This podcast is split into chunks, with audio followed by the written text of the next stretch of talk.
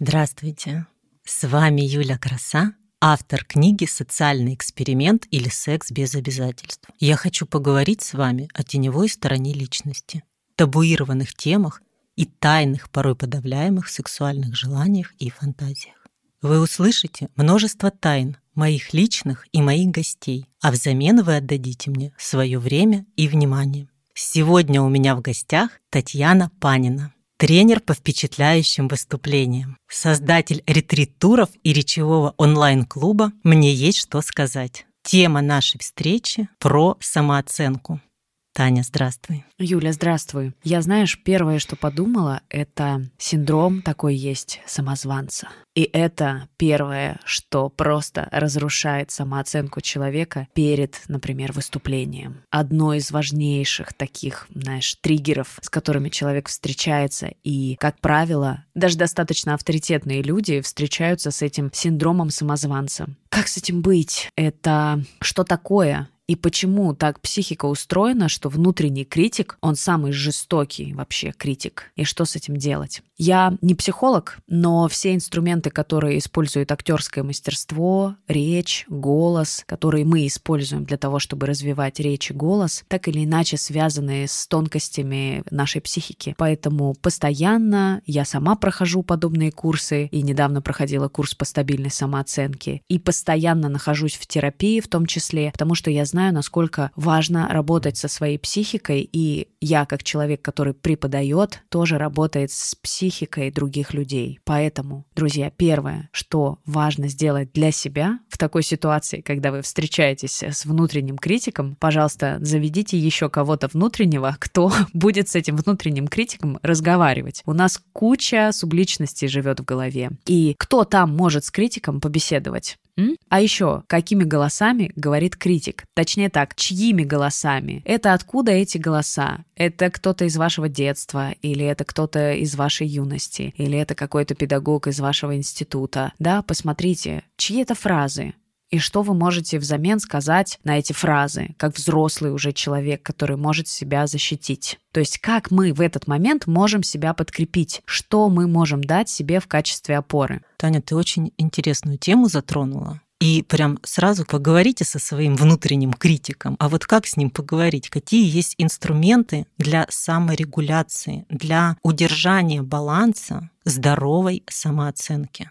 Вообще здесь очень важно знать. То есть если есть знание, что такое самооценка, то сразу становится много ясно. Вот, например, Татьяна Мужицкая, она говорит, что нет никакой самооценки, есть просто самоценность. Когда ты перестаешь себя сравнивать с другими людьми, ты просто чувствуешь, что ты сам по себе очень ценный. Вот это вот сравнение, оно, конечно, очень круто подрывает нас, потому что всегда будет кто-то, кто в той или иной сфере лучше или большего достиг. Да, да просто был Леонардо да Винчи, ребят. Чего нам тогда тут всем делать, да? Поэтому здесь важно понимать, что прямо сейчас вы для кого-то можете быть очень ценным, но самое главное, вы для себя ценный человек. Вы имеете свой личный опыт. Вот смотрите, это уже инструмент, когда мы сами с собой работаем, подтверждаем себе свою ценность. Когда вы идете выступать, например, на свою профессиональную тему, вам очень важно внутренне проговорить, сколько вы получили образования, предположим, в этой сфере, что вы сделали,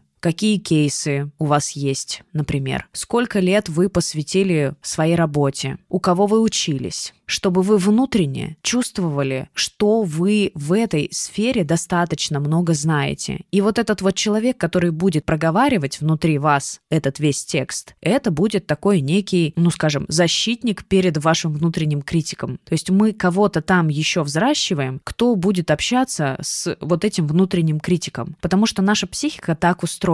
Вот этот внутренний критик, он самый жестокий. Никто, скорее всего, так из внешнего мира жестко с вами не общался, как вы сами с собой. Получается, просто осознавание и знание того, что вы сами по себе ценный человек, Это очень важно. Вообще здорово прописывать иногда, какие у вас есть классные качества. Да, безусловно, есть слабые стороны, вы о них знаете, но надо фокусироваться и стараться фокусироваться на том, что у меня есть и что я могу дать. Да, потому что, ну, как бы слабые стороны, понятно, мы их можем развивать, но мы всегда, видите, так еще в принципе мозг устроен, мы всегда больше уделяем внимание каким-то негативным моментам и сложно фокусируемся на каких-то позитивных моментах. И когда в том числе мы даем обратную связь другому человеку, нам очень важно подчеркнуть, что было хорошо, мы же как обычно даем обратную связь? Мы сразу говорим, вот надо вот это подкорректировать. Но это неверно. Человек будет сразу думать о том, что он плохой, потому что вы ему не подсветили, а что хорошо. Также и себе нужно подсвечивать, а что у меня хорошо, а в чем я сильный, что я могу дать. И вот сюда уводить свое внимание. То есть, по сути, мы всегда работаем со своим вниманием. И если мы с вами идем в сторону того, что мы себя едим, то в этом есть какая-то выгода. То есть мы, возможно, себя защищаем от того, чтобы расти, масштабироваться, быть более популярным, потому что это, возможно, связано с некоторой ответственностью. То есть всегда смотрите, почему мне ценно себя как-то критиковать что я такого ценного беру в том, чтобы, например, есть себя, да?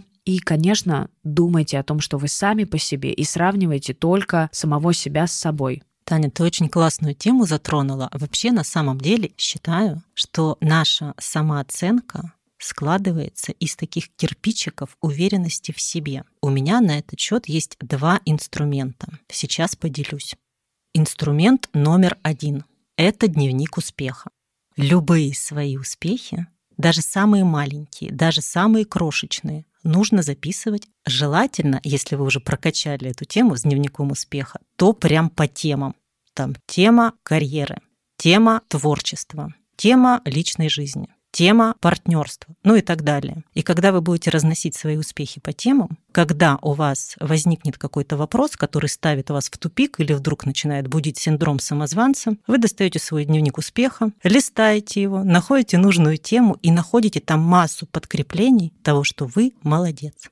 Классно. У меня есть такой дневник, но я теперь точно по темам его разделю. Это важно, потому что с собой тоже нужно выстраивать отношения. Если у нас с собой нет отношений, ребят, как мы можем говорить о каких-то стабильных, хороших отношениях с другими людьми?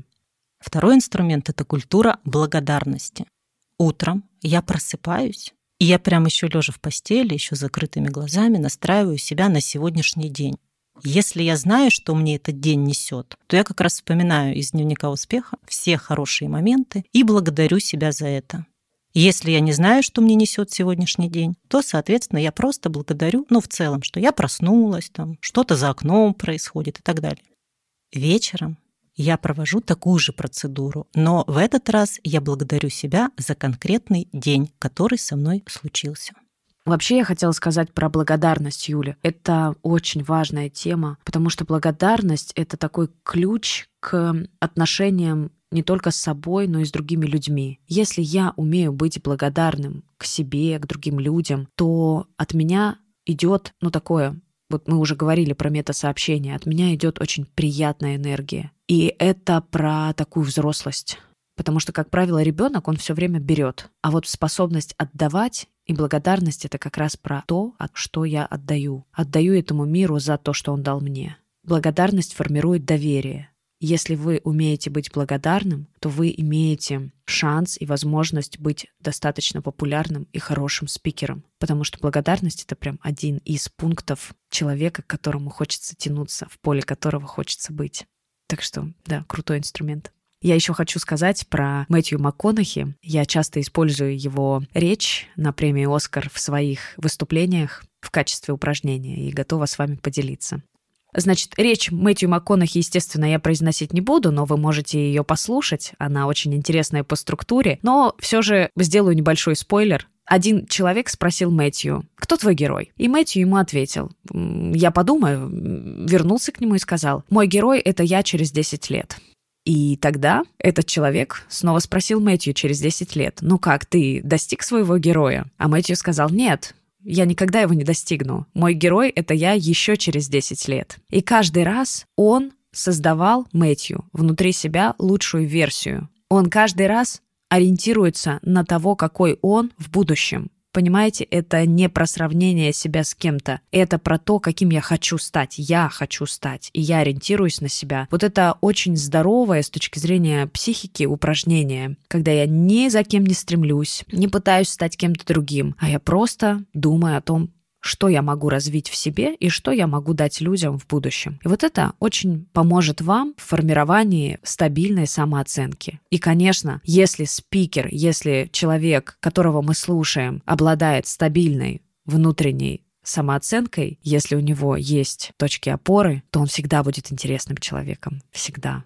Таня, классное упражнение. Забираем его себе. Спасибо, что пришла. Спасибо всем за ваше время и внимание. Подписывайтесь на подкаст.